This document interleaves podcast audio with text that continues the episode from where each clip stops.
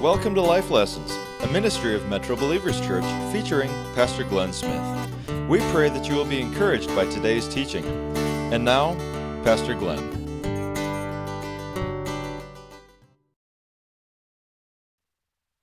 Just a ton of families out um, on vacation and traveling to see their families. Many of you are watching on our live stream today. Let's give them a hand as they join us from all over the United States and the world. Thank you for being with us. That we call that our, our, our, basically our online campus, and we've got a ton of people watching on a weekly basis. And so we're just thrilled that you've decided to join us as well. Um, many of you know uh, that I grew up without a whole lot of male influence, and that which I had um, was pretty negative and abusive. Um, as a matter of fact, I spent a ton of time. Uh, my dad walked out when I was three years old, and it was just uh, my mom and us three kids. And I spent a ton of time in foster care, uh, not good foster care. I mean, we've got some good foster parents here at Metro Believers Church, and um, it's just been awesome to see that redeemed in my mind, in my heart, because I didn't have a very good image of foster care um, as I came to Christ. And so, uh, in and out of foster care, my mom was very ill um, as a single parent and almost died several times, and then she did die when I was 18 years old.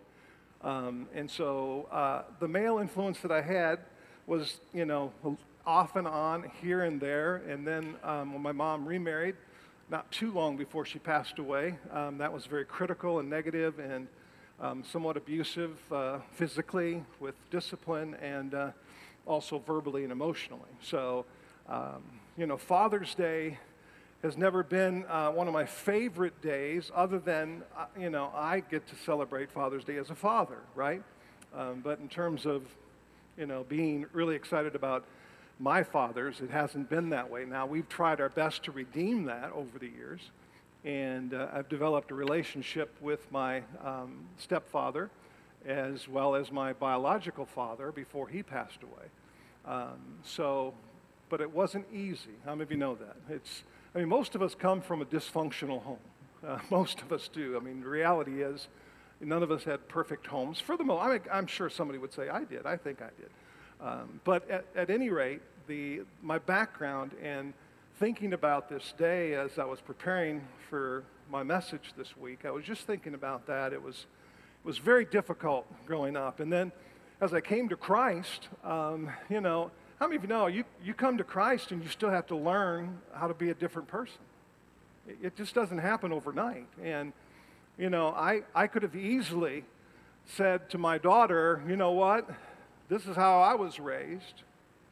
So this is what you get, you know. And um, a lot of people do that. They just think, you know what, I, that's just the way I was raised. You know, that, that's, that's who I am, you know, like it or not. That's just who I am. But over time, as I began to grow in Christ and become a young father, I felt that uh, my daughter deserved more than I had. And uh, she didn't deserve to be mistreated and abused and be, you know, harshly raised and all of that. She didn't deserve that.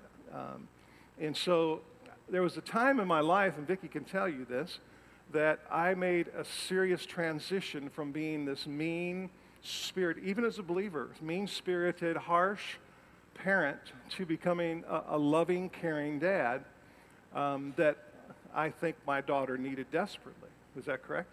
I got a card this morning from my wife you know, talking about I'm the best father in the world. Um, just, and that so touched me as I opened it up. Uh, but here's the deal all of us have baggage, right? All of us have issues. And we can, we can just, you know, say, whatever, you know, that's just the way I am. And our kids and their kids suffer for it. Or we can say, the buck stops here.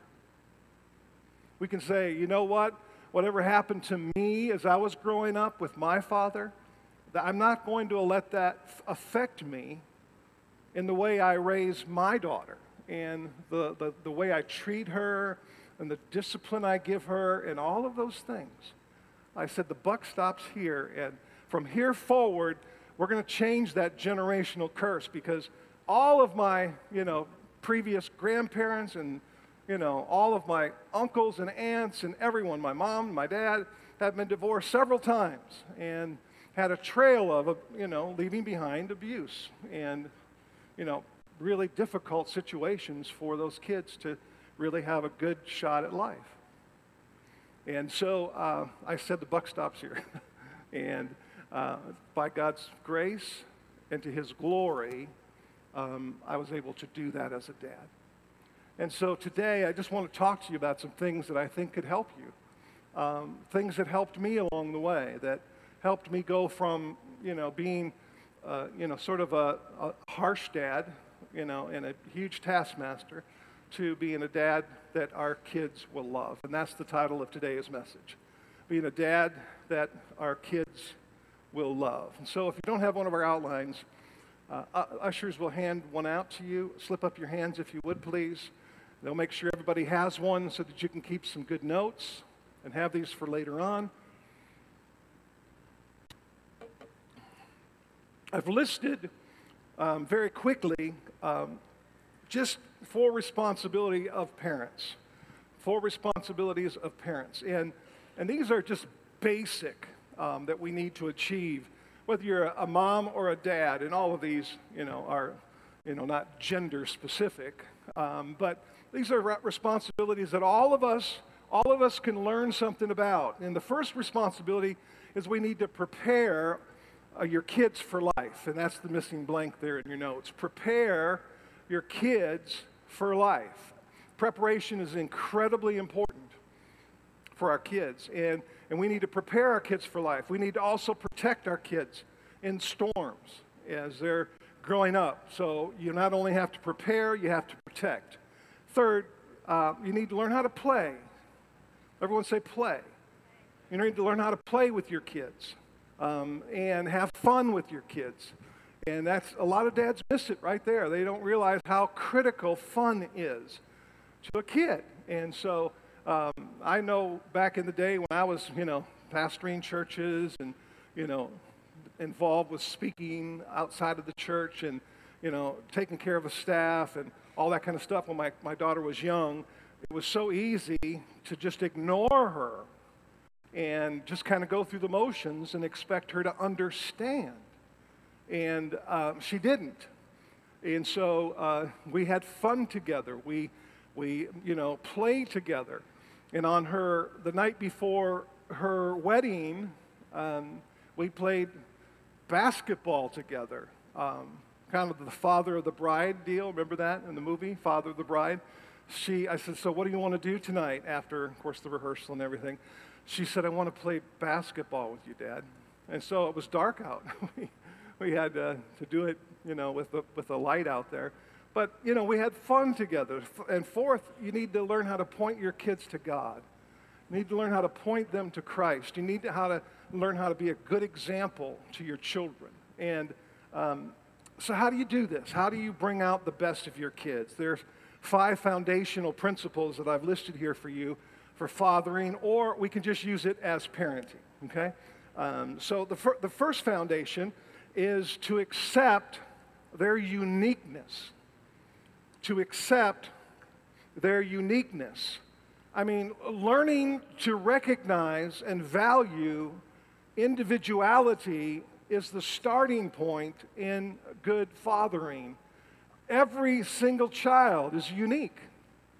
Every, every person is different. Every, every person is special. And sometimes we miss that as we're training our kids and raising our kids, we just, you know, we, we start to treat them alike. And that's not good because problems arise when we try to raise our kids the same way. If you haven't found that out by now, chances are you will at some point. Problems arise when, when we have the same expectations for our kids um, because they're different, right? Proverbs 26 or 22 6 says, Train up a, a child train up a child in the way they should go, and when they're old, they won't, uh, they won't uh, turn from it. What does that mean? What does that mean? What does that look like? What does it mean to train up a child in the way sh- they should go? It means three things. These aren't in your notes, but you may want to write this down. I ran out of room in your notes, so, um, but you can still add these. It means basically three things to train up a child in the way they should go. First, it means train him up according to their stage or his or her stage of life that they're in right now. In other words, don't expect, you know, certain things from a two year old that you would expect from a 10 year old, right? And then you're upset because they can't perform or function at that level. It means training them up in the stage of life that they're in right now. It also means to train them up according to what their personal strengths are. You got to find, find those personal strengths in each child and train them up according to those personal strengths. It also means, uh, last but not least, training them up according to their style, style, everyone say style, that God has given them. Every child, every person has a style, a, a particular you know, way of doing things. And if we're not careful, we'll try to, we'll try to change that, right? The Amplified Version says this it says, train up a child in keeping with his individual gifts and bent. Think about that. In other words, how they're wired, how they're, how they're designed. Um, you, as a parent, have to sort of find that out. And uh, so, what does that mean? What does it mean? It means you don't try to force them into your mold. You never, never try to make an extrovert out of an introvert. It won't work.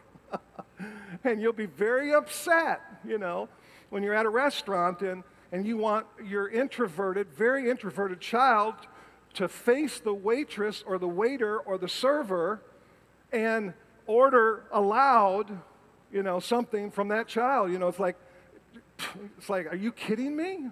That's emotional neglect there. That's abuse, you know, because they're so introverted and shy. I mean, you can stretch that, don't misunderstand me, but you don't want to break it, okay? And so, so be careful that you're not trying to take this child that you have that God has entrusted you with and change them into something that's your, more like your image and what you want. Because 1 Corinthians 12 6 says God works through different people in what? different ways. We're all different. We're not the same. And you and I, we're not like anybody else. And your children are not like everybody else. They're all different. And God wants, warns us over and over and over in Scripture never to compare ourselves with ourselves because we're all unique. Look at this verse in Galatians 6 4.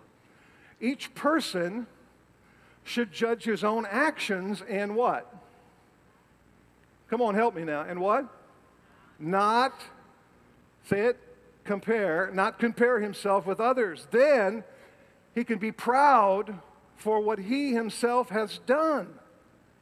So the moment you and I, as parents, start comparing ourselves, you know, I'm, I'm better than this person or I'm not as good as that one, it's never good. It's never good. Comparing yourself is never good. Because if you think you're better than someone else, you'll have this ego thing going on, then arrogance and pride, right? And if you think you're not as good as anybody else, then you have this sense of, salt, uh, uh, you know, sort of going through this false motion of, of humility.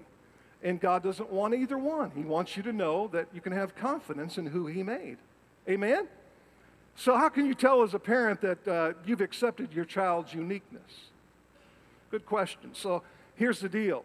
If you want to know if you really have done that, then you, you stop trying to make them like you. If you want to know that that's what, that's what is happening, you've, you've stopped trying to change them and you've accepted their uniqueness. Uh, and you stop trying to mold them into your personal image, right? And uh, it's just crazy. You stop, you stop trying to make them like you with their hammer and your hammer and chisel. Um, and I, I'll just tell you right now, it's, it's amazing how many parents that I've watched over the years trying to raise their kids into their likeness and image. You know, they loved a particular sport, and you know, they just decided that their kid was going to love that particular sport, and they drove them into the ground trying to get them to love that sport and be as good as they were in that particular sport. So you stop, you stop as a parent trying to make them into your image, and you start letting them be what God called them to be here on this planet. That's our job as parents. I hate to tell you that, that the world only needs one of you. All right? And one of my friends back in the day wrote a book, said, um, one of the quotes was, You were born an original, don't die a copy. And, and you don't want your kids to die a copy, just trying to fill your footsteps in your shoes by being just like you, kind of a mini me. You're not trying to, you're not trying to raise mini me's, okay, as a parent. And God has a unique design and a purpose for their lives. And you, as a parent, you're trying to help mold that and make that so God can get the glory of who He's called them to be. And so many parents try to make themselves, you know, or the kids into carbon copies. Listen, God didn't bring your children into the world to satisfy your ego. God brought your children into the world to be what He wants them to be. Can I get a good amen? All right, number two. Number two, you want to fill in the blank? Affirm their value. As a father, you have to learn how to affirm their value. As a parent, you need to learn how to affirm their value. Everyone is starving for attention. I've met thousands of people in my lifetime, and I've never met a person who doesn't need affirmation. How many of you know what I'm talking about? It's, it's desire, it's needed, you know, and we all go after it in different ways. We, we try to achieve it in different ways. But everyone's starving for this thing called affirmation. God, God values every one of us, and, and he, he affirms us, and He wants us to learn how to affirm others. Look at Matthew 10 29 here. Jesus said this He said, Not even a sparrow can fall to the ground without your Heavenly Father knowing it. And you are much more, underline that in your Bibles or your notes, if you would please. You're much more what? valuable to him than a whole flock or a whole bunch of these things. Obviously, he's trying to make a point that you're valuable and precious and unique to him. And I know today, especially on Father's Day, um, we realize that some of us didn't grow up with the perfect father or the perfect parent. Because of that, sometimes we wonder about our value. We wonder if we have value.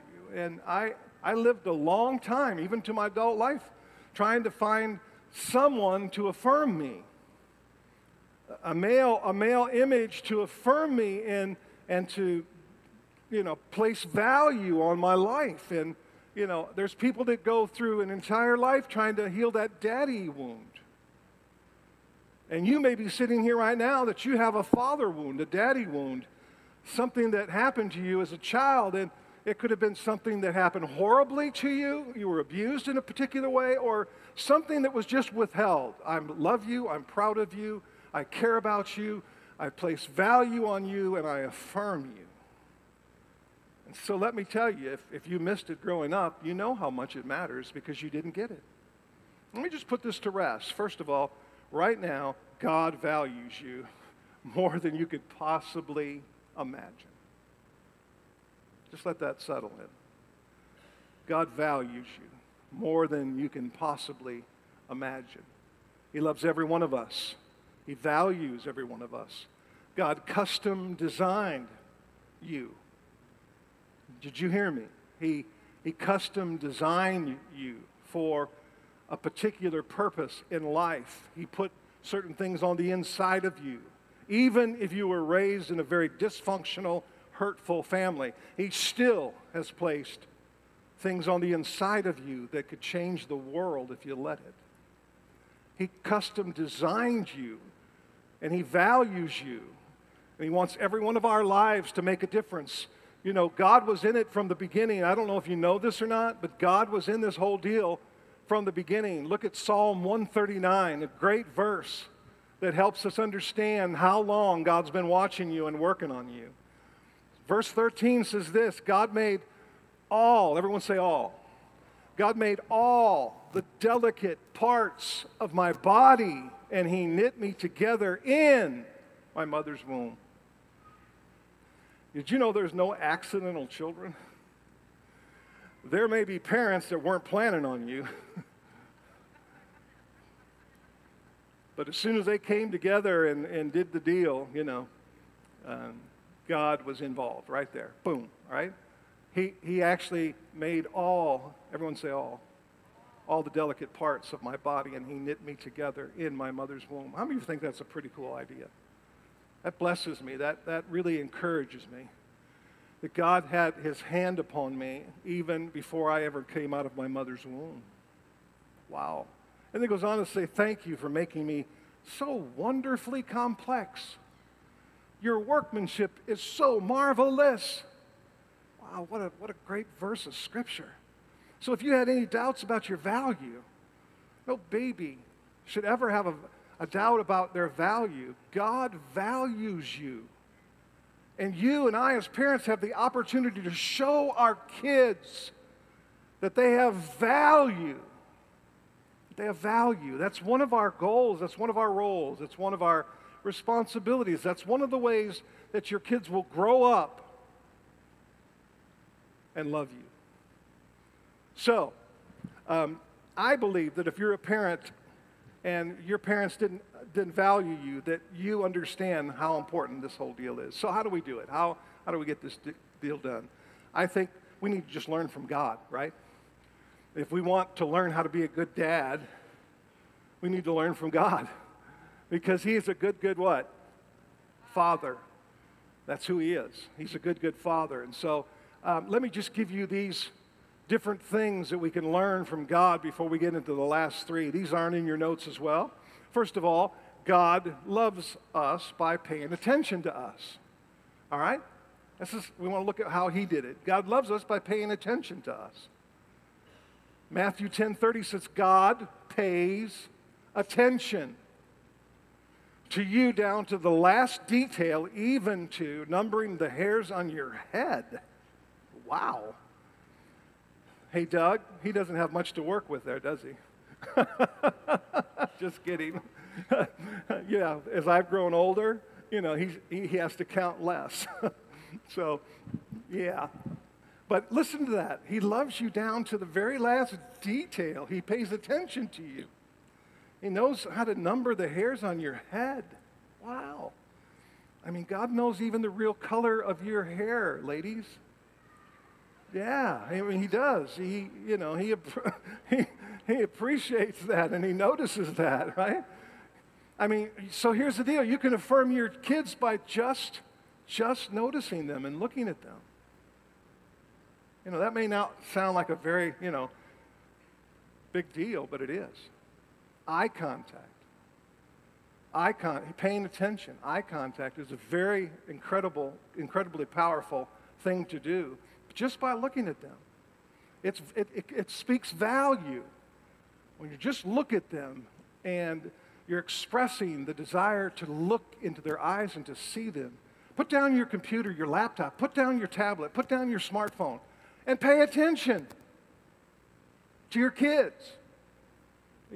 You don't realize it, but just that simple put that down and look at them, what that communicates to those kids especially as they grow up from young kids to adults. Second, second, uh, God loves us by showing us affection. Once again, these are not in your notes, but you can write them down. God shows us or loves us by showing affection. He, or Hosea 11:4 says, "I drew them to me with affection and with love. I picked them up and held them to my cheek." That's affection. That's that's touch. That picture reminds me that people need loving touches, and your kids, your kids need loving touches, hugs, and, and touch. And you paying attention to them. And third, third, God loves us by showing appreciation. In Isaiah 43, it says, God says, You are precious to me. You're honored, and I love you. I mean, that's showing appreciation, right? And, and we can learn to show our kids appreciation to help us become dads that our kids will love as they grow up. When's the last time you said something like that to your kids? You're precious to me, you're honored, and I love you. They need to hear that from you. You say, well, they know that. No, they need to hear that from you. They need, just like my wife, she needs to hear me say, I love you all the time. And I need to hear it from her. You know, I could just say, you know what? I told you I loved you 42 years ago. Tomorrow we'll be married, right? And if anything changed, I'll let you know. yeah, it won't, that won't go over. That dog won't hunt, right? And so, so they need to hear you say those things that you honor and you value them and you love them. They need to hear it. Because when that happens, there's something that they feel inside of them that appreciates. See? When you appreciate your kids, it raises their value. Just like your home, when your home appreciates, that means it's gone up in price. See? And so kids need to hear that from their parents. This is what I found out is great people make people feel great. Right? Great people make people feel great. So let's look at now the third thing, foundation to raising kids that will love us. Trust them with responsibility. That's the blank that's missing there. You can fill that in. Trust them with, with responsibility. Nothing brings out the best any faster than having somebody believe in you. Having someone believe in you. Having someone trust you with responsibility. And uh, Jesus said that this is the way we grow. If you look at if you look at Luke 16, it talks about being trusted and responsibility. It says this. It says, Whoever can be trusted with a little can also be trusted with a lot. And if you cannot be trusted with things that belong to someone else, who will give you things of your own? See, people, people respond to responsibility. As a matter of fact, responsible means it means you're responsible. It says uh, responsible literally means response able. Okay? Response able. So when you give people responsibility, you give them the ability to respond to something. And you're teaching them something that will serve them well over their lifetime. And God says if you trust Him with little things, then as life goes on, you can begin to trust Him with greater and greater and greater. And some of the most important skills in life is learning to be responsible, and nobody really is teaching that these days. Our society is not teaching that to our kids today. Maybe some of, of you parents are teaching that to your children. I hope and pray that that's happening. But no one in our society is teaching our kids to be responsible. Most, most entities are teaching our kids to blame everybody else. I mean, you're a victim after all. It's not your fault. Blame the world, blame circumstances, blame your parents on everything that you're dealing with right now. It's their fault. All of us need to be trusted, right? Why? You need to be trusted in your life to prove yourself. Every one of us need to be able to prove ourselves, to do, do something we set out to do and, and be trusted with responsibility and get the job done. Why? That builds up confidence. Also, you, you have a need in your life to be given responsibility and even to give, have mistakes, to make mistakes. How many of you know that?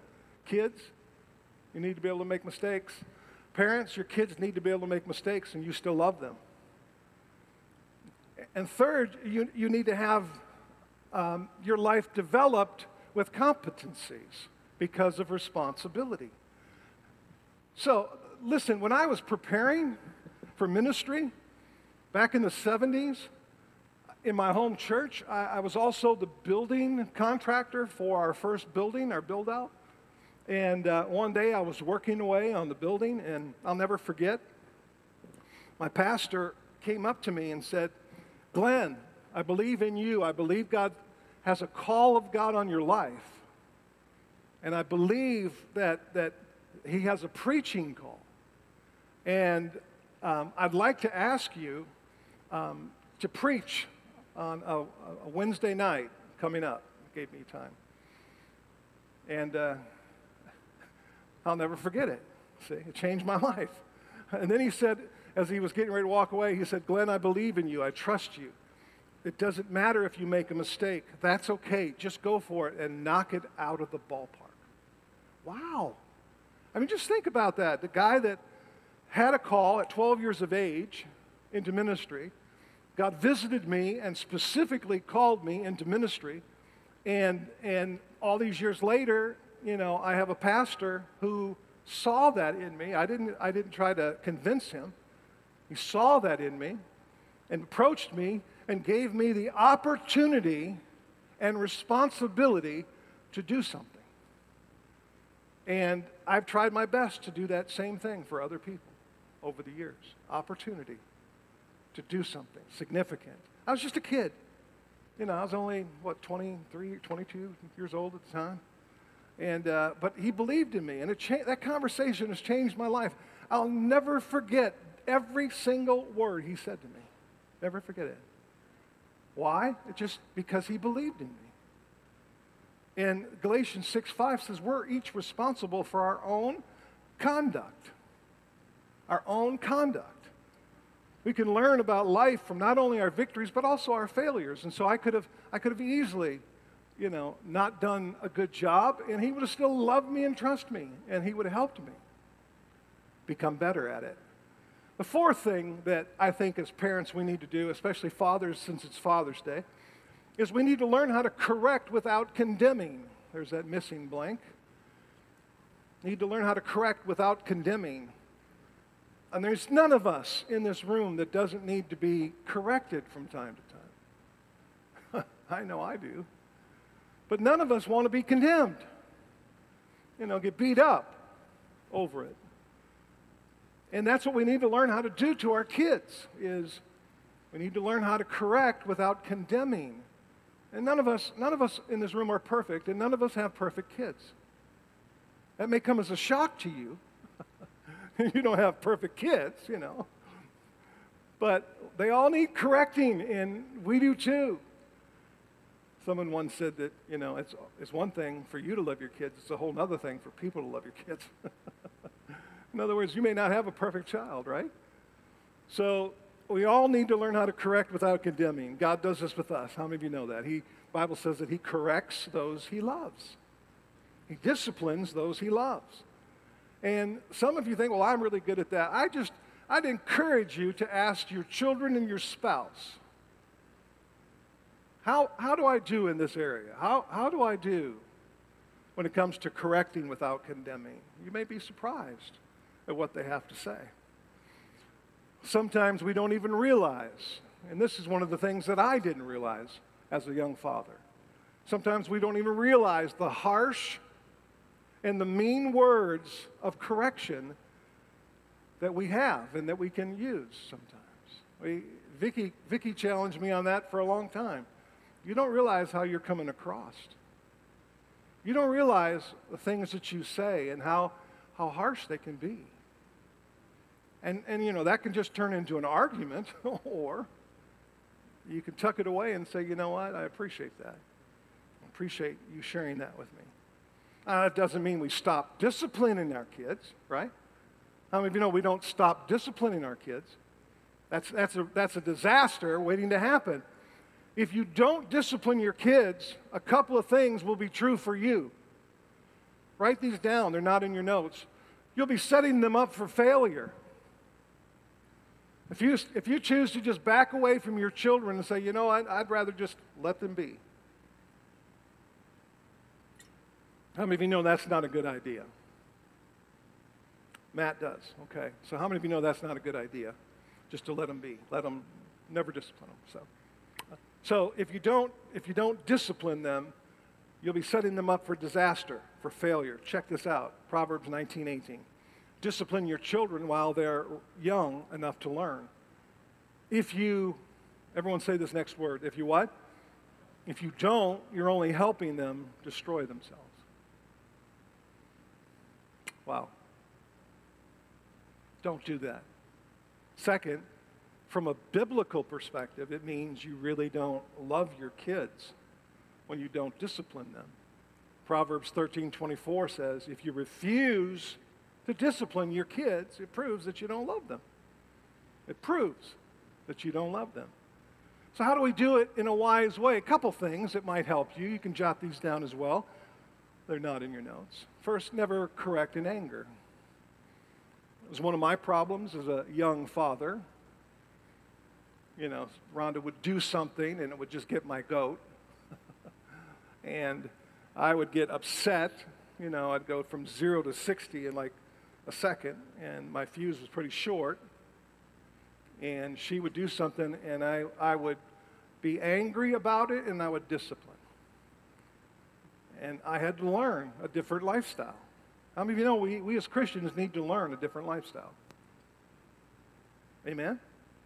We need to learn to be doers of the word and not just hearers only. So don't just say it, you know, I'm Irish and that's just the way I was raised. All that. Right? So don't correct in anger because the Bible says in Ephesians 6 4, don't keep on scolding and nagging your children, making them angry and resentful. Rather, bring them up with loving discipline, with suggestions and godly advice. Wow, that's a whole other way of doing it. See, correcting in anger always creates resentment in return. I'm going to say that again. Correcting in anger always creates resentment in return. So don't correct in anger. And secondly, watch your words. These are just basic, simple things. That's, they're game changers, though. Watch your words when you're correcting your kids so you don't condemn them. Your words are so important, incredibly important. And Ephesians 4:29 says, "Don't use harmful words. Use only helpful words, the kind that should build them up or build up." Listen, harmful words create hurtful memories. Harmful words create hurtful memories. In fact, even as I said that, some of you can remember back 10, 15, 20, 30 years back when you were a kid of some things that were said to you, and it was like it was yesterday. That's how quickly they can come back. That's how hurtful memories, those memories can be. E- even sometimes using put downs and, and harmful words might motivate your kids and get the result you want, but I can promise you it's going to do something on the inside of them that will not be healthy. If you're, if you're going to do that, it's going to plant seeds of them, seeds in them of rebellion. When you choose that route, I'm just going to say it harsh. I'm going to say it harmful. I'm going to put them down. I'm going to say you stupid thing. I'm going to all those words that are hurtful because it gets me the results that I want, but it's going to create a seed of rebellion. It's going to cause hurtful memories in them. It's going to hurt them more than help them. Did you hear me? And last but not least, number five, foundation for raising your kids up is love them unconditionally. Love them unconditionally. And, and there's basically two ways you do that, and that's not in your notes as well. You can write these down. First, first is always by extending forgiveness to them. Loving them unconditionally really means that you forgive them along the way. I mean, we talked about failures, and, and, and, and you have to learn how to forgive them when they make a mistake or when they fail or fall, see. And, and a lot of people, a lot of parents discipline for mistakes instead of disobedience. We shouldn't, we shouldn't discipline just for a mistake. You spilled the milk, now, you know, you got to stay in your room for three hours. Hello. Talk about damage. But Ephesians 4:32 says, "Be kind and loving to each other, including your kids, forgiving each other just as God forgave you in Christ. Circle those words, just as, in your notes or your Bible. Just as. Listen, we forgive our children because we've been forgiven. See, forgiven people ought to be forgiving. And, and, and God, we mess up, God forgives us, and then our kids mess up, and we just not only correct, but we condemn. And we rub their nose in it. The truth is, you're going to get hurt as a parent. Just understand that now. You know that if you're a parent, you're going to be hurt as a parent.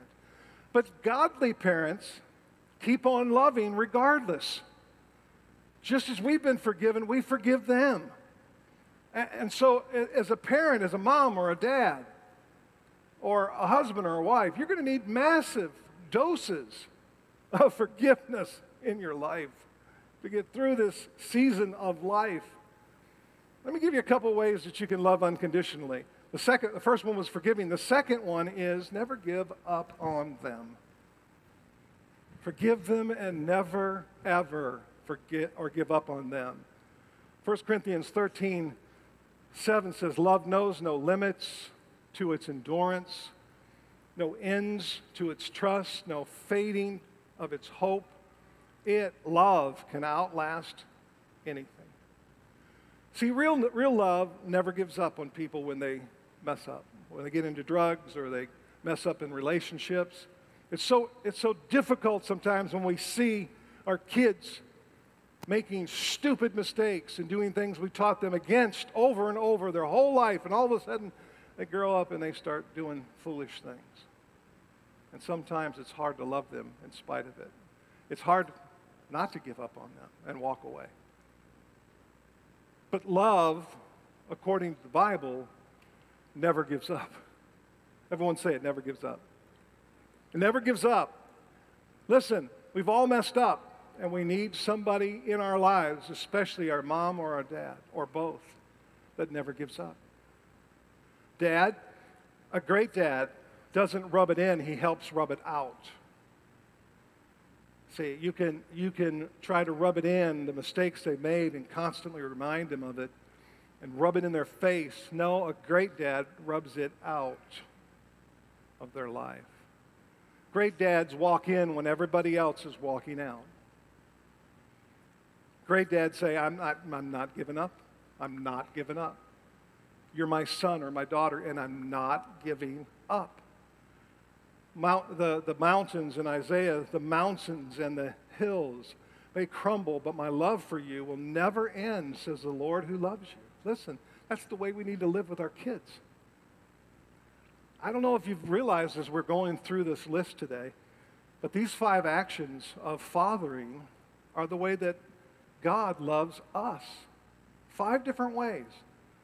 Your Heavenly Father accepts your uniqueness, He affirms your value. He trusts you with responsibility. I mean, He's trusting us with the gospel to go to all four corners of the earth. He trusts us as human beings he corrects us without, without condemning us. There's now no condemnation to those who are in Christ Jesus. Amen? Corrects us without condemning us. And He loves us unconditionally. So, how do we do this for our kids? Last verse. Last verse. The worship team can come. The Bible says in Proverbs 14 26, reverence, check this out, reverence for God what does that mean? Respect and honor, that awe, reverence, revering. And the, your kids see that. Reverence for God gives a man deep strength. Dads, you need this. You need deep strength to be the parent that your kids will love. Deep strength. His children, check this out, his children have a place of refuge and security. The number one things that kids are looking for, after survey after survey, is a sense of security. That my mom and dad will be together as I grow older and not split. That's the number one thing that they want. They don't want the best shoes, they don't want the best, you know, clothes. They want, they, ha- they need a sense of security in their lives. Let's all stand together if we could, please. Hopefully, this has helped you today as a parent, as a person. As I was reflecting this week on Father's Day and parenting, and Vicki and I have been out of that for some years. Well, we have a 17 year old granddaughter. I know I don't look that old.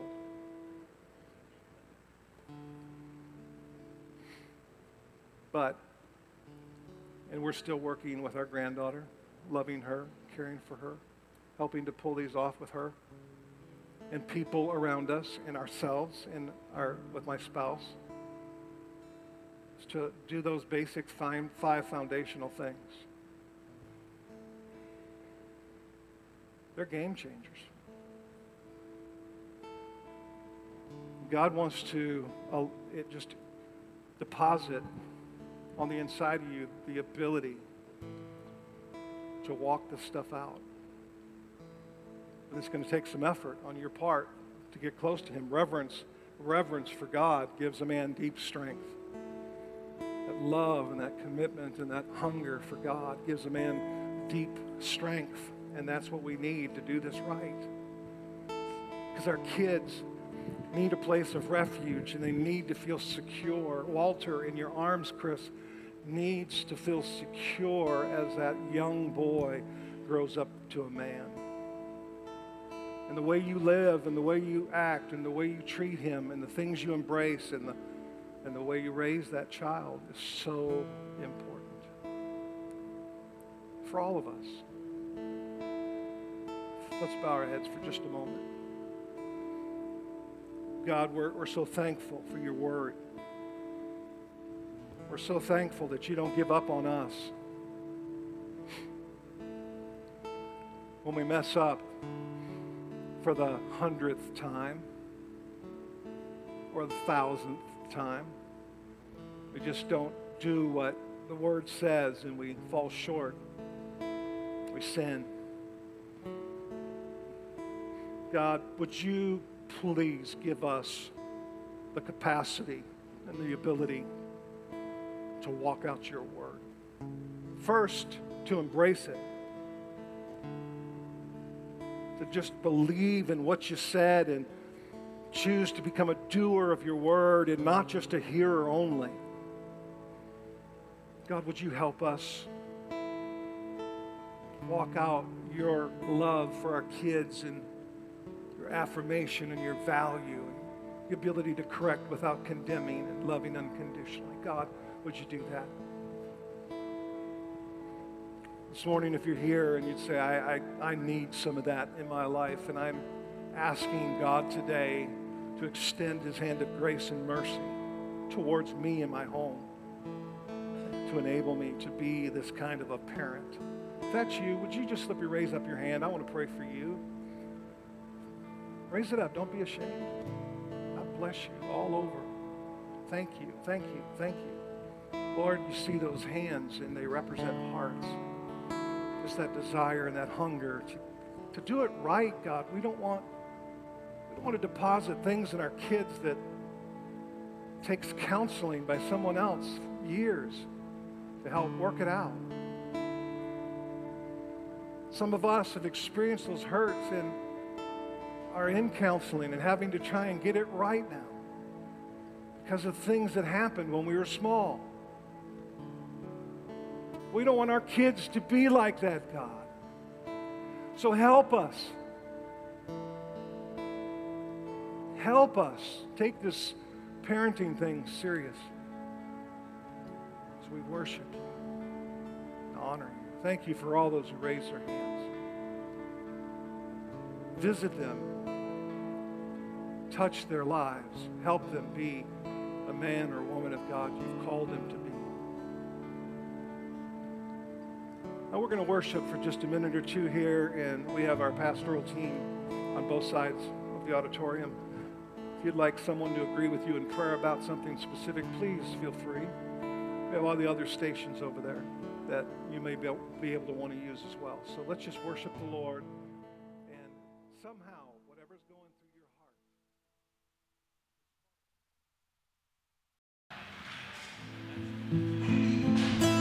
heart. If you want to know more about life lessons, check us out online at metrobelievers.com or write to us at Metro Believers Church, P.O. Box 45702, Madison, Wisconsin 53744.